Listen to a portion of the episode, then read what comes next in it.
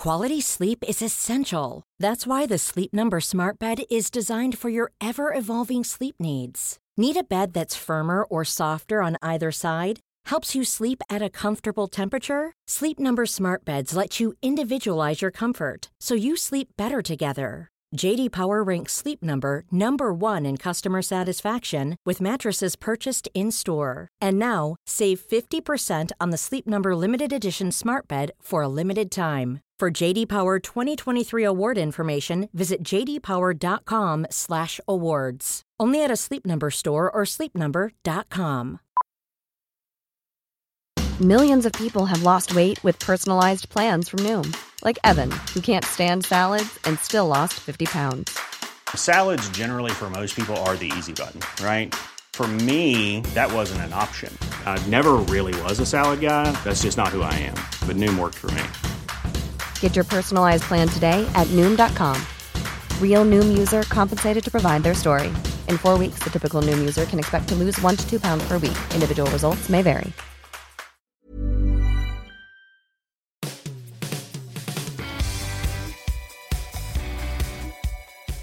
Welcome to the Football Writers Podcast. My name's Mike Calvin. I'm joined by Dave Kidd of The Sun and Seb Stafford Bloor of Football 365. Welcome, one and all, to a winter break with a difference. They still play football. Four Premier League matches this weekend, the rest follow a week later. It at least gives us a chance to take stock. Liverpool will win the title, of course. According to Pep Guardiola, they're unstoppable. Now, he's taken inferiority really badly. I get that he's a perfectionist, but a question has to be asked.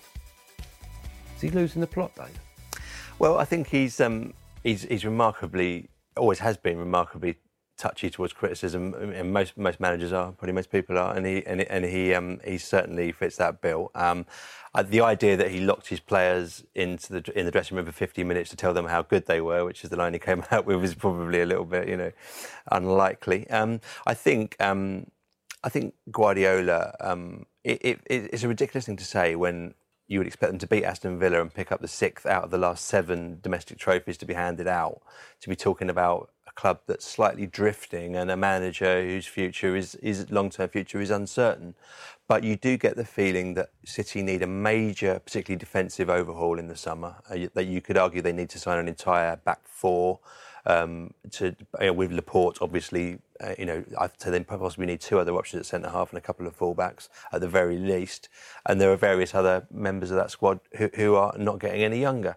Um, it is a, it is really a question now, I think, of whether Guardiola has the energy and the long-term vision for City to to undertake that uh, um, overhaul because although they have been a wonderful team and they still are on their day a wonderful team, they haven't been doing it consistently enough, and they are so far behind Liverpool that that they need to they need a major restructure in the, uh, of the squad in the in the summer. Mm. Is Guardiola that man? History suggests he doesn't tend to stay around for longer than four or five seasons. He has one more year on his contract. We'll see. You know, he generally will be a man who, who will honour the honour a contract, but beyond that, I'd be surprised if he signed another one, another yeah, deal. Yeah, because when he was at Barcelona, he basically spoke of his four years there as an eternity. Yeah. Direct quote.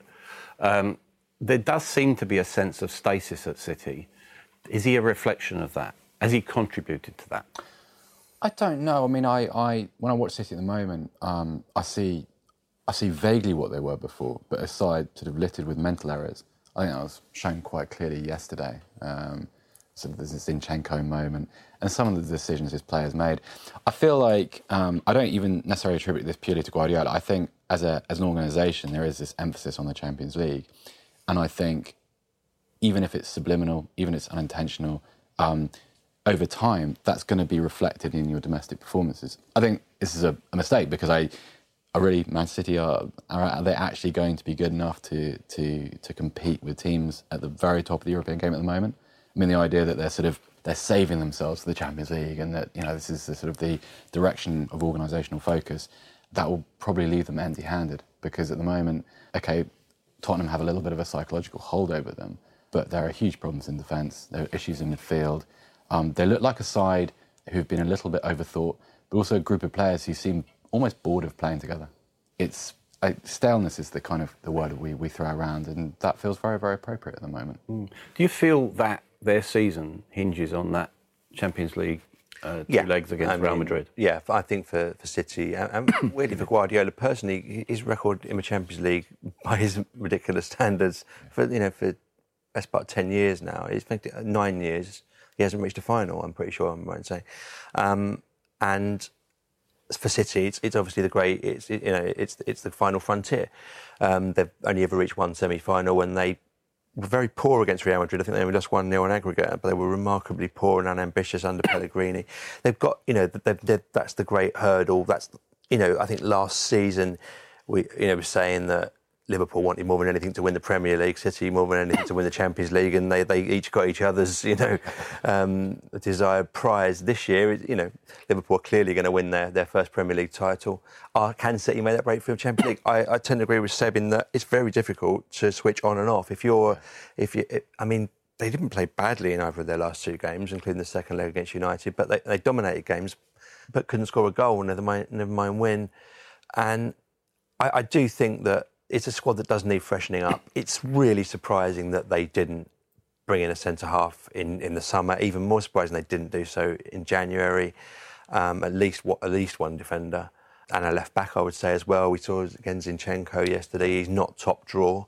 It, when you're on a, a, yellow card like that, there, I didn't think there was actually a real desperate need to make that challenge. It was obviously a tactical foul, as, but you know when you're on when you're on a yellow and your team's on top, it, to, it totally changed the momentum of the game. I thought although having said that, the tetchier that game got, I thought the more likely Spurs were, were going to win it because Mourinho thrives on that sort of negative energy that was bubbling around in the first half, and you suddenly thought, hang on, Spurs are going to win this. But uh, it was the, obviously the, the, red card that really did change things. So, Seb, is it simply a case of him being outcoached by Jurgen Klopp? Uh, I, I'm, I'm loath to use that description because I, I feel like he hasn't. I don't feel like that's a direct um, comparison.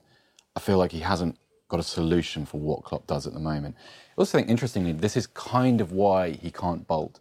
I know Dave mentioned it already, like he has this habit of short cycles and not staying in the same place for, for any great period of time. But if he were to leave at the end of this season, for instance, he is almost in that kind of binary way being defeated by Klopp. Um, what I, what, I, what I think will be interesting is what his response is. So when City go into the summer, again, Dave's touched on this, that squad needs freshening up. Needs enlivening. He needs a, for want of a better description, a new set of toys to do something with, um, just to, to regenerate some ideas, but also some enthusiasm in the football. Um, so if we're if we're talking about this in a year's time, and with City's resources and they're reaching the transfer market, he is still in the same position. Yeah, I'd say so. But for the moment, it's a it's a process. He needs the opportunity to react to what Liverpool have been this year. Mm. What is Liverpool's next phase Dave. Are they in the market for someone like a Kylian Mbappe? You know, there's been some talk of 253 million.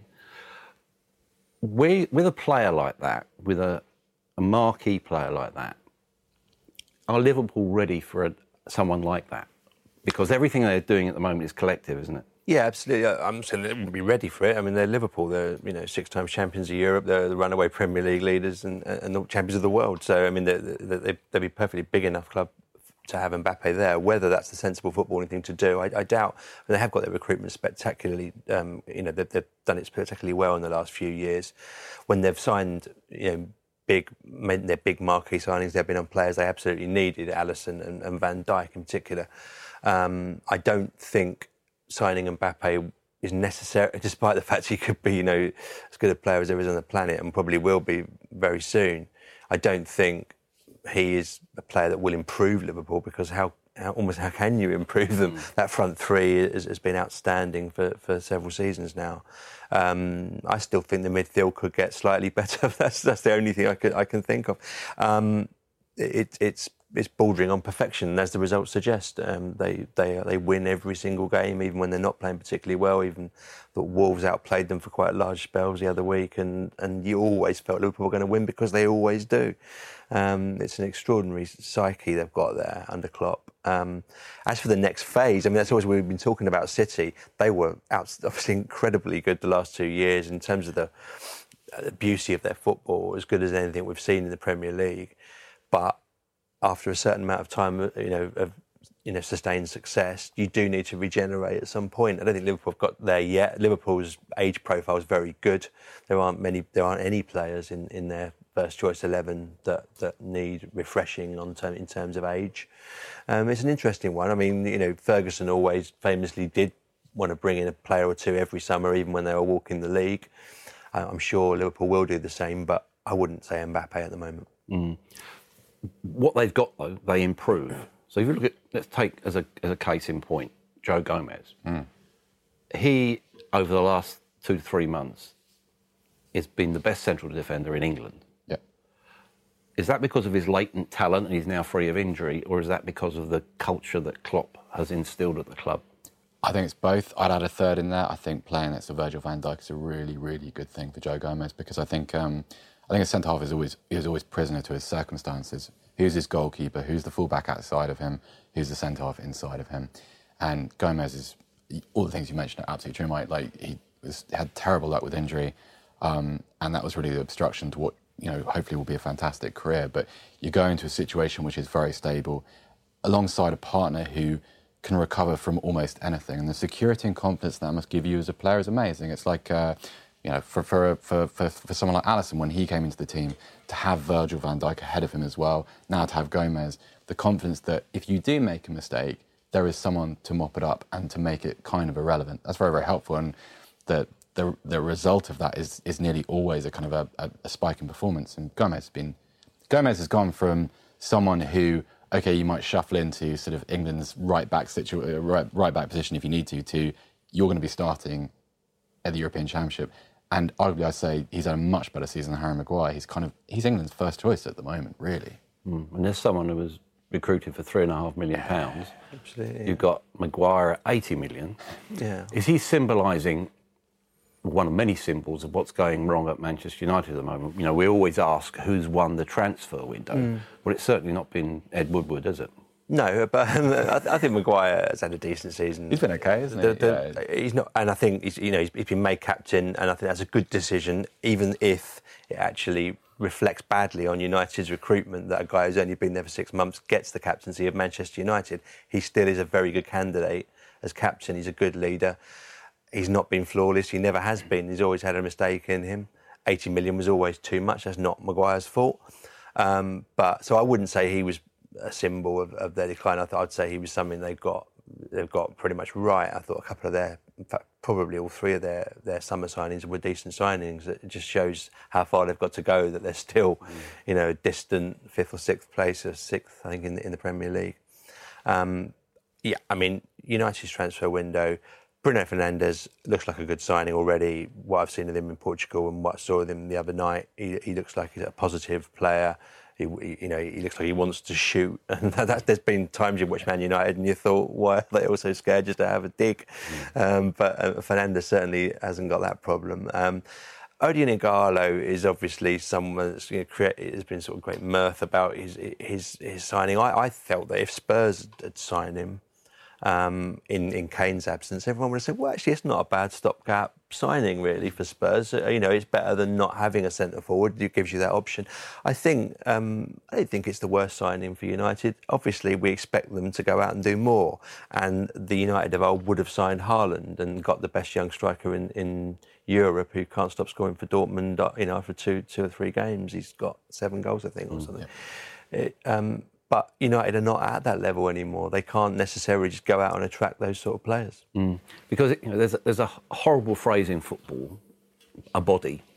And that is what Ighalo is in essence. Get him in for six months. Okay, so we have to pay £165,000 of his 300 that he's getting in China. Um, it's not his fault, but should Manchester United supporters expect more? Yes, I think so. I mean, there's, there's two separate parts to this. Firstly, Odion Ighalo is actually a very nice story. Um, mm. He is a childhood Manchester United fan, and he's fulfilling a dream. I, I think that's a, you know, a, one part of this. The other is uh, I feel as if Manchester United have had a long time to prepare for this. They made the decision um, in the summer to let Romelu Lukaku go, which, irrespective of what happened to Marcus Rashford over the course of the season, is very similar to the Kane scenario at Tottenham. Like there is the risk, a risk of injury, there is a lack of cover in the centre forward position and someone should have done something about that. actually, it seems as if the Lukaku decision was made a long time before the summer by Solskjaer. Didn't obviously want him at the club. Um, he, uh, he he made that particularly clear, and yet there wasn't there wasn't the attempt to bring in a player of any particular profile. The Haaland um, situation presents itself, but there was no right. Let's have the the 20 year old player who, okay, like Dave says, Man United can't just go and flash their crest at players anymore and, and just seduce them that way. But there is definitely the opportunity to bring in a player over the summer who can grow into a role, who can really understudy someone like Marcus Rashford, or compete in one of those sort of those front three roles. Because a lot of forwards these days don't just occupy one position, so it's actually even easier to fill that position. Um, and so having done, I agree with Dave completely. I think Bruno Fernandes is a good player. I don't know quite how good he is yet because I'm not sure what Portugal is as a league. Um, but he looks good. I watched the game on Saturday. Um, but having done that, you've kind of instead of instead of finishing a transfer window on a good note, you've kind of took yourself back to where you were a year ago. And it's kind of sort of reactionary, muddled thinking. And you've got people saying things like, right, where's the director of football? Why is there not more focus on this? Who is who is in our organisation who um, is tracking these problems? Who's monitoring things like Marcus Rashford's workload? Um, and fairly, people people are right to ask those questions. And yeah, so it's a kind of uh, snatching defeat from the jaws of victory situation, unfortunately. The whole, the whole transfer window for me was you know, the story of it was people not doing the bleeding obvious. Yeah. Tottenham needed a striker, didn't sign a striker. Manchester United needed a, a better striker than the guy they didn't get one. Chelsea well, needed yeah. various different things because and they had a band. You, you, just expected Chelsea to go out and sign two or three players, left back, probably up front. Yeah. Didn't do it. Manchester City glaringly needed a centre half. Didn't do it. You sort of slightly wonder mm. what all these people on transfer committees or directors of football are actually doing with themselves at major clubs. Whereas Liverpool, when they've when they've got we need a centre half. They sign a centre half. When they need a goalkeeper, they sign a goalkeeper. Um, it's not rocket science. These clubs just haven't had the wherewithal to, to bring in the right players. Well, it's about you know, a strategic commitment to their craft, isn't it? Mm. You know, if you look at Liverpool and Minamino, they've been watching him for 18 months. Mm. Um, it's interesting you, you spoke about the director of football role at, at Manchester United, said Someone I know was approached about that role, mm-hmm. and with the merest look at it, he said, they haven't got any conception of what that is. Mm-hmm. So why would I get involved? Now, does that tell you everything about the football club? That they don't, you know, it's a nice shiny title, but they don't really know what it is. Yeah, absolutely. Because it's a, I, I think what it suggests to me, and this is a little bit conspiratorial, is that the focus is not on performance, and it hasn't been for a really, really long time. Well, they couldn't wait on Twitter on Sunday morning to start selling the Bruno Fernandes shirt. They were posting on Twitter, get your and by the time we finish this podcast, he'll have his own emoji somewhere. Like, you know, this, this is this is what Manchester United are. On the one hand, like we all object to that because um, this is kind of new and this is a culture which has crept into the game. In reality, it's an imperative of modern football. These are the things that clubs do to to create a financial advantage. At the same time, club of Manchester United's size, um, there is no real reason why those two things can't, why those two imperatives can't coexist. Why you cannot have this um, very prolific commercial enterprise alongside a properly run sporting entity, which is a not just uh, a sporting director is not just a guy that sort of points a finger at a nice shiny football player. it, it is someone who oversees all kinds of departments. It's a it's uh, analytics, it's medical, it's recruitment, it's it's everything. It is a huge job, and it's if this was a if this was a FTSE 100 company, and you had some you had a, a company that was known for producing a particular product and there was no oversight of the production of that product, what would you say? Mm. And it's really no different. I know football is is is a bit unique in the sense that everyone thinks they can do it and it's kind of, oh well, you know, we've all played on Championship Manager and, and we you know, how hard can it really be?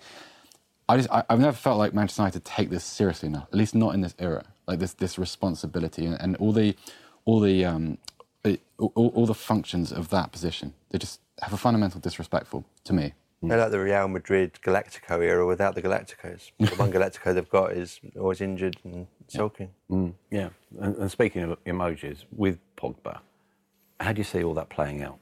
He'll leave in the summer and, and he'll do brilliantly because he's a brilliant footballer. Yeah. Um, and he should never have gone back there in the first place. Um, he has, I, I, feel a bit sorry for him. I think he has been let down um, by the club by the way the club's been run. Um, he's not he's not a good enough player, who, apart from Ronaldo and Messi, who are to make an ordinary team outstanding. But he's a very very good player, a world class player. Um, and I think he'll go to Juventus or Real Madrid. And uh, I think it may, with Fernandes actually happening, if, if, if Pogba had been fit in January, they may well have done it then.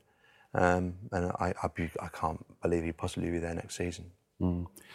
With Chelsea, you mentioned you know, they didn't get anyone in. Um, where does that leave Frank Lampard? Well, ideologically, Lampard's tied to what Chelsea continue to do. Like he is, I mean, it probably suits Lampard to um, the club not to sort of immediately return to the days of you know uh, big ticket recruitment. Um, but as as much admiration as I have for the clutch of talent, players like Abraham and, and Mount and Reece James, who I think is one of the best of the lot actually, Tomori. um, I, I think it's left Lampard slightly exposed because I think that he's now taking a risk with Champions League qualification. I don't necessarily think recruiting is his fault because I still unbelievably have no clear sense of what the recruiting dynamic is at Chelsea. I know that eventually uh, will grow into that role, but as far as I can, as I understand it, he's kind of learning on the job and evolving as a as an employee in that sense. Um, I think it potentially weakens his hand. I think if um, if he if he finishes the season with Chelsea back in the Champions League, I think that's more than good enough for a first year in the Premier League. If he doesn't, then all of a sudden, given what that club has been for, for 15 years, given what they've grown used to, I think it makes his job a little bit harder, much harder, in fact. What's your report card on him? Dave? I think I think Lampard personally, rather than Chelsea as a club, would rather that the ban hadn't been lifted in the first place, and, and then he could have carried on with the feel good factor of the kids. When when when the ban was lifted, there was hope and expectation among Chelsea support that they would they would sign a couple of key players. Um, probably centre half, left back. I'd say a lot of people will be after more than a, a striker, but yeah, another striker maybe. Goalkeeper. Mm. Uh, certainly a goalkeeper, goalkeeper, absolutely. Yeah, that was a, I mean, that was a brave manager. It was, yeah, brave, but almost it was almost becoming. You're watching Chelsea and thinking this guy never seems to save anything really, Kepa, um, and. Uh, yeah, it was brave, but it almost became inevitable. Apart from the fact, you know, we know Caballero's a bit a bit flaky as well. So yeah, a goalkeeper as well. Um, once once the window, you know, once once the embargo was lifted, you know, the fact that the Chelsea didn't do anything, then it's probably going to lessen that feel good factor that was around that sort of reconnection we had with Chelsea's roots and the youth players coming through and Lampard coming back. And it was it was remarkable going to a lot of Chelsea games early in the season when Chelsea weren't winning at home, and everyone was really delighted with how it was going. It was quite refreshing, really. But now, but once that ban's lifted, it's not Lampard's fault personally. He's not personally in charge of recruitment, but there's going to be a little bit more an edge and frustration about Chelsea support because they have haven't been able to get transfers over the line in January when they were able to do so, particularly if that gap with, Spurs in particular, maybe, or, or United, starts to lessen even more because they, you know, they haven't got a big cushion now with fourth place. So, yeah, it's it's probably it's really not ideal for Lampard, but I, I think he's doing a decent job. Um, and I think I think what's happened in January doesn't help him. Yeah, I think there's a lot of goodwill towards him, isn't there? Mm, yeah, sure, yeah, yeah. Well but what about his handling of uh, Giroud. He's just become a non-person, isn't he? I don't understand that. I mean, I, I, I think Giroud is probably one of those people that has, has grown a little bit better in his absence. Um, yeah. At the same time, uh, as a plan B, is there a better option in the Premier League? Like as someone that if you if you need to be a little bit more direct, if you need, a, I I mean, Giroud's actually he's got a little bit more craft than he's given credit for with the ball. Um, and I just I, have watched Chelsea quite a few times. I watched quite I've been at quite a few of their games at home where they failed to deliver, where they've had that that same problem each time where they they just run into the teeth of an opposing defence, which is like tightly packed. Um, I haven't heard a decent explanation for it. Uh, I mean, it's, it's it's it's one thing to say uh, Tammy Abraham is my guy. We're going forward with him. I'm all on board with that. But to it seems as if uh, Giroud has actually been kind of forcefully disenfranchised. I mean, he's not. It's not like he's on the bench. He's actually been left out of squads now for I'm not quite sure how long it is, but quite a while, a significant period of time. Uh, and I, I don't know. I mean, I, I, have no explanation for that. I don't see the rationale behind it, certainly. Mm. Can let's go back to goalkeepers, Dave, if I may. Um, you know, it's said that Frank Lampard fancies Nick Pope at Burnley, um, who has a credible claim to be regarded as probably England's number one at the moment. Yeah. With the European Championships in mind, where is Gareth Southgate's thinking going about his goalkeeper? Yeah, it's uh, interesting. Always interesting with, with England calls because you have such a, a, a long gap between the November break and the, and the March. It's like four and a half months without you know an England match, and, and during that time, the, the fluctuations in form and fitness of, of several players, many most players, mm. is, is, is immense. So, I think he's got a lot of loyalty and a lot of affection for Pickford, but but Pickford, I would say, is probably less reliable um, than Pope. He likes Pickford's ability with his feet distribution, but. Um, and he and he likes his character. Um, but Pope's, I think, got a genuine chance of starting at the Euros now. Um, he's been very very solid. Um, I like the look of him. I'm not surprised Lampard's interested. Um, I mean, Kepa was a huge amount of money, wasn't he, when he, when, when he came in 70, 70 74 or something. Yeah. It's an extraordinary amount of money for a keeper who simply hasn't looked the part. And, you know, we, we, you know, we shouldn't forget the League Cup final fiasco yeah. last season. It was one of the most embarrassing things I've ever seen on a yeah. football on a football pitch. Um, so um, it hasn't worked out, and Lampard's right to want to rectify it. Mm. Yeah, speaking of goalkeepers, Hugo Lloris um, gave a certain solidity to Tottenham against City. Um, was that the result that maybe eased some of the angst about Jose Mourinho as well? I think um, from the mood in the stadium, it was a result which signified the beginning of something. I think I think it'd be a mistake to portray that as a good Tottenham performance. Um, I've also seen uh, words like masterclass thrown around quite liberally. Um, nothing I saw yesterday really fitted that description because City actually played very well. They just couldn't finish, and Tottenham um, were pretty limited and still have some very obvious flaws. I think what happened yesterday was an emotional engagement, a kind of a, a collective buying in into whatever this Mourinho project is, because it's it's probably the, the most um, the most involved that stadium has been in a Tottenham performance since probably I'd say the uh, Champions League quarterfinal first leg against City last season. Um, that was a that was not turning point, but a a building block. Um, I don't know. I, I still don't. I still don't know what Mourinho is at Spurs. I mean, it's all we're all dwelling in the, at the moment in kind of superficial details, like sort of memes that appear on Twitter of him laughing about you know missed penalties and him and João Sacramento running towards technical areas, that kind of stuff. And, and at the moment, I don't feel like there's a fully formed idea behind this Spurs team. There's some good players. Lo Celso is a fabulous footballer. He's absolutely brilliant. Japhet Tanganga is um, a lovely human being, seemingly from his interviews, and, and a great story. But he's doing ever so well in, in what is not his natural position. Um, so there are there is the beginning of something. What that something is, no idea. Absolutely no idea. That's the kind of insight you wanted me on for. what, what about first impressions on, on Steven Bergwijn? Yeah, I mean, he, relatively quiet. He, he, made, he, made, he, made, a really good tackle early on, didn't he, from off yeah. Walker?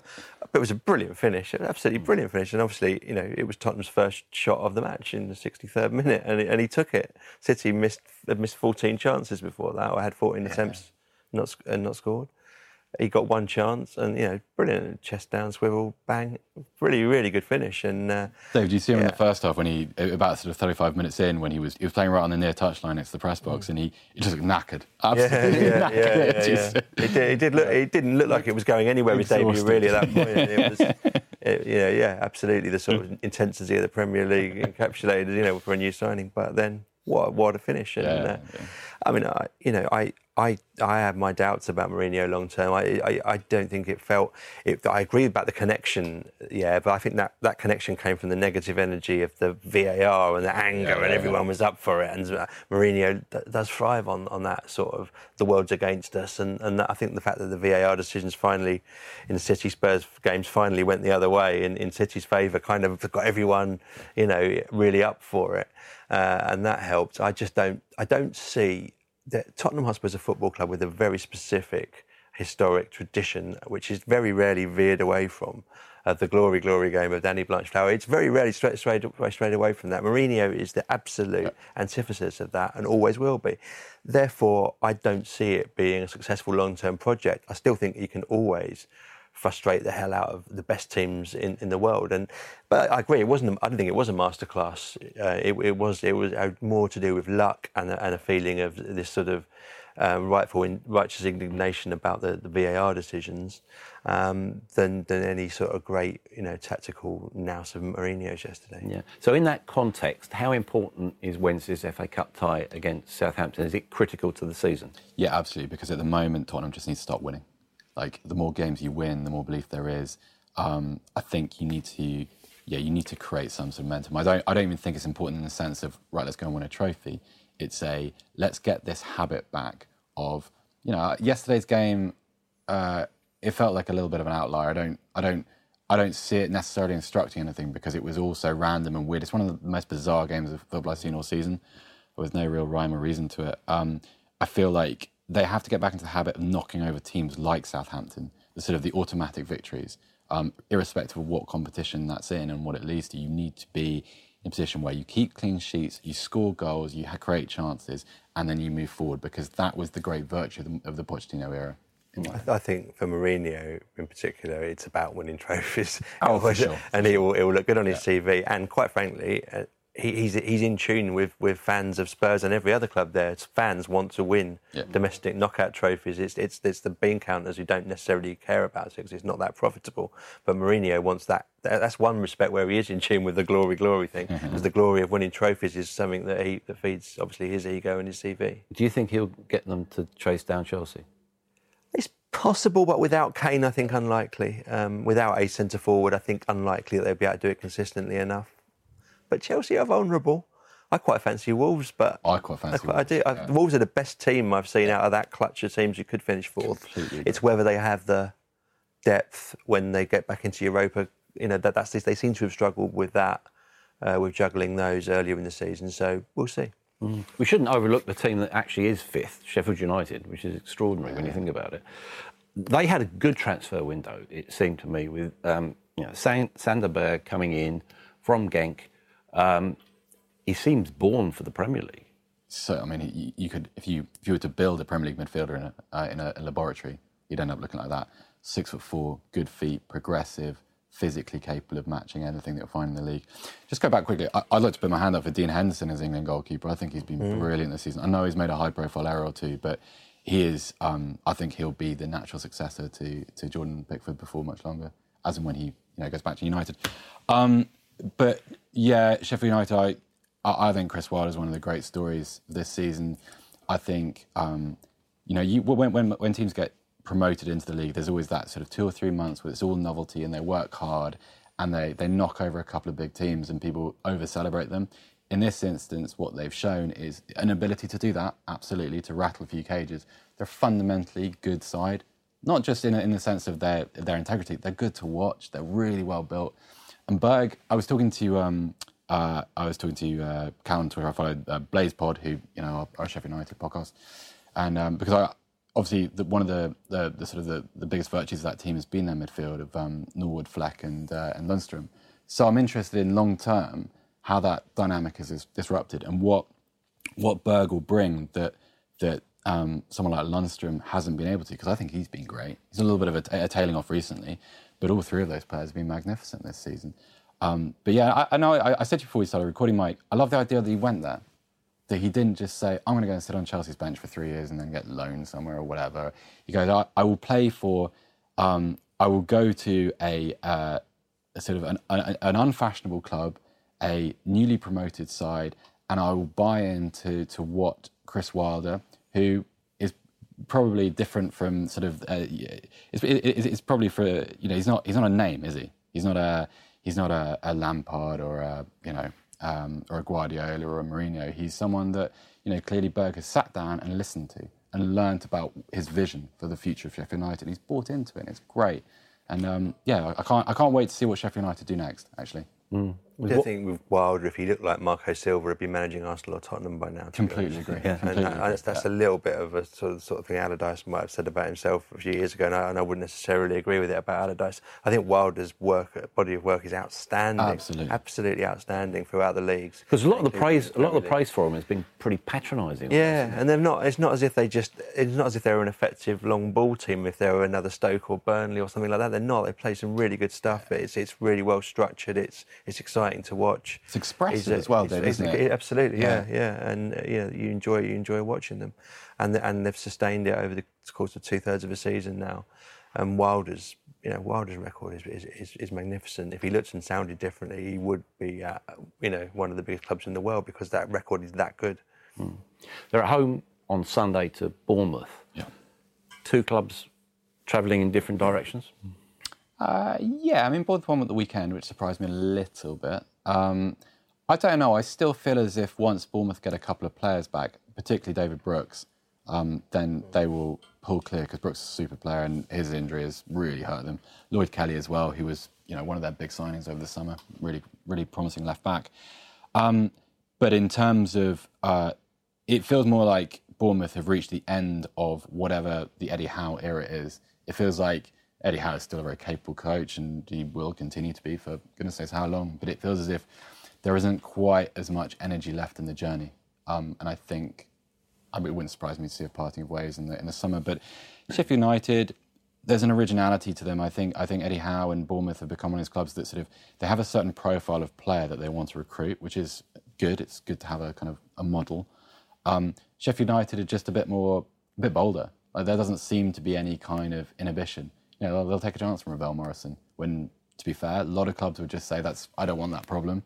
Uh, Jack Rodwell too, ditto, given his appearance in the Sunderland documentary. Morrison's soon gone to uh, Morrison has, but it's, it's like the intent, isn't it, Mike? It's the kind of, it's even like going back to Sander Berge, it's the idea that you fancy a chance of getting a player like that, someone that's been in, been connected with Man United and Chelsea. You say, I'll have a go at that. Even a lot of clubs could literally afford to pay him and sign him, but not many would say, no, we'll actually go and go and do it. And I think that makes it that gives any, eh, all neutrals a little bit more enthusiasm for what Sheffield United are. Bournemouth, we kind of got used to, and it's plateaued.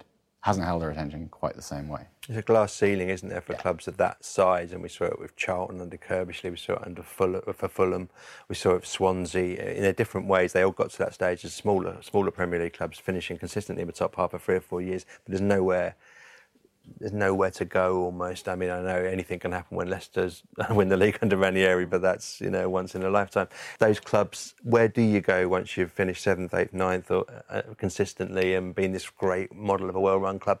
It's things just naturally. You know, if you can't if you can't improve and you can't go forward, you, at some point you're probably going to end up slipping backwards. Mm. Can you say the same thing about Crystal Palace? Now they're at uh, against Everton in the BT Sport match on Saturday. Roy Hodgson is obviously very frustrated. They had a, mm. a terrible window. Yeah. No one, uh, you know, apart from uh, Tosun going in there on a six-month loan. Yeah. He sounds at the end of his tether mm. with what's going on at that club. Yeah, I mean he's he's overachieved as he as he always does uh, at smaller clubs. He he's done a very similar job to what he did at Fulham West Brom. and West Brom. Yeah. Fulham particularly spectacular because of the Europe, Europa League run, but he, basically what he does is he, he overachieves at clubs like that and, and gets them into mid-table and well safe of relegation. Um, and and the, it's not often wonderful to watch. Um, it's it's always pretty tight at the back. It's you know um, it, it's it's the old two banks of four, and and, and we've seen it for years and years. Um, but he's a master at doing it. Um, but he needs a bit of help from from upstairs. Um, Simon Riso, the, the, the, Ferguson, isn't it? The, the, the fullback. Nathan, Nathan Ferguson. He's a really good, was a really good player. That was was very close. It must have been very frustrating that that one collapsed late on. Um, but yeah, it's it's a club that needs uh, needs a bit of re-energising. Uh, not necessarily the manager, but he is seventy two, I think, 70, uh, you know, at some point, you know, I really thought after England that would be him done. And I'm really always massively impressed with the sense of energy that keeps him out there. And he is very much a hands-on training ground coach, day in day out. That, that he never seems to tire of it, and and and he, he, never seems to tire of drilling players in the same way that he has been doing for decades. Yeah, they're at Everton. You saw Everton on Saturday. Mm. Um, how did they win that I have game? No idea. I, I, honestly, it's one of the um, great respect to them for their comeback. Uh, it was very dramatic but I don't have a single. I didn't have a single positive thing to write about it because I didn't. It seemed to. It was all informed by what Watford were incapable of doing. I mean, the two set piece goals they conceded before half time were just nonsense, and the third goal, like, it's one of the. I mean, I I understand Watford's situation, the importance of trying to trying to trying to take three points from that game with you know West Ham being you know being dragged back by Brighton and everything, but um, you just there's no defence for it. It was it's interesting because obviously uh, I think they came they, they, came to that game unbeaten in seven games or one defeat in seven or something like that, which is a big uptick under Nigel Pearson. It was, interesting just how quickly all the old neuroses came flooding back as soon as those two goals went in because they were great for 40 minutes. They played really well, Watford, um, and Everton who look like they're probably going to be safe, they they looked almost disinterested.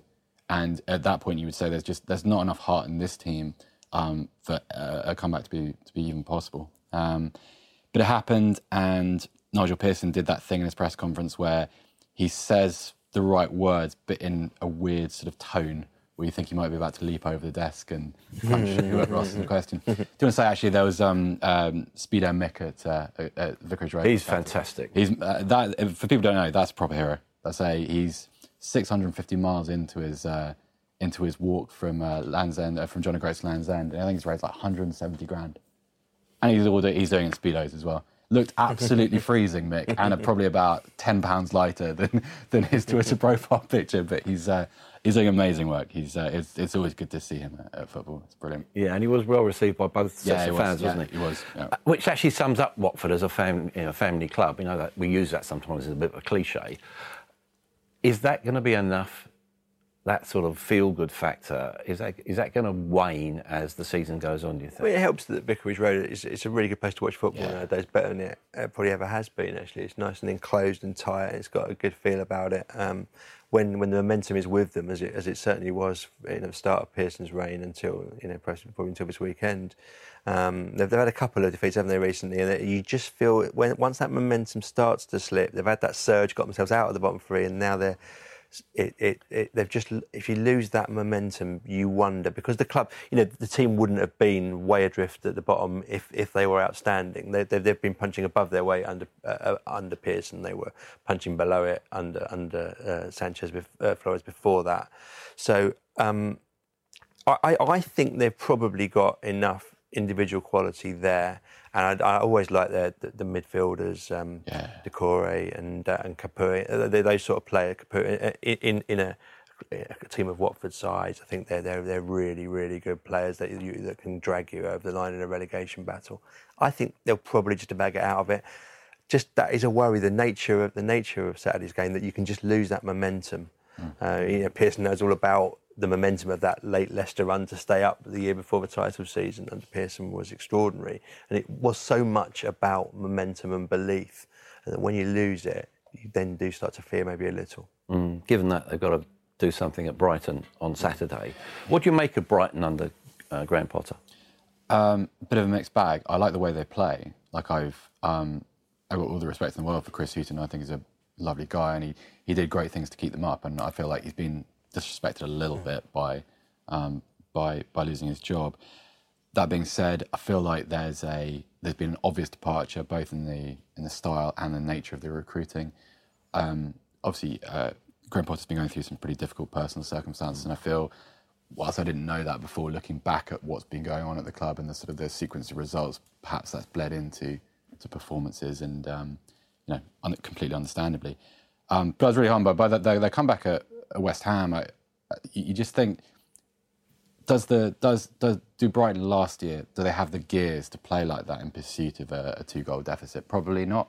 So I think they're a more dexterous side. I think they're I think they're interesting. I think um, I like um, I like the idea of having someone like Dan Ashworth there because I, I think he, he sort of represents a um, the kind of the pursuit of a younger type of player, a sort of a, a, a greater longevity in, in recruiting so interesting. They um they they're not just here to to stabilize themselves and finish 17th every season. They've got a kind of an ambition to to grow and develop and evolve, and yeah, it's a good enough reason to watch them. When we talk about ambition and Newcastle, we just think about Mike Ashley and his determination to get top dollar for his football club, or what he perceives to be his football club. Um, they've had a poor window again. Um, they've got Oxford in the cup again, a little bit like Spurs. Is this a game that they have to win to rejuvenate their season? Yeah, I mean, obviously, Newcastle's a, a you know far too big a club not to have won a trophy for four decades. No, five, Five decades. decades Five now, decades. five, Fairs Cup in '69. Yeah, so over five decades. Um, and as we were sort of mentioning about Mourinho and Spurs, you know, there's there's huge value there in terms of even a cup run, never mind actually winning a cup um, for Newcastle support. I think Bruce seems to get that. I think there's been times under Ashley that they've they've they really have thrown away the cup and put out very weak sides. Um, but yeah, Oxford away will be tough for them. Um, I I think um, yeah.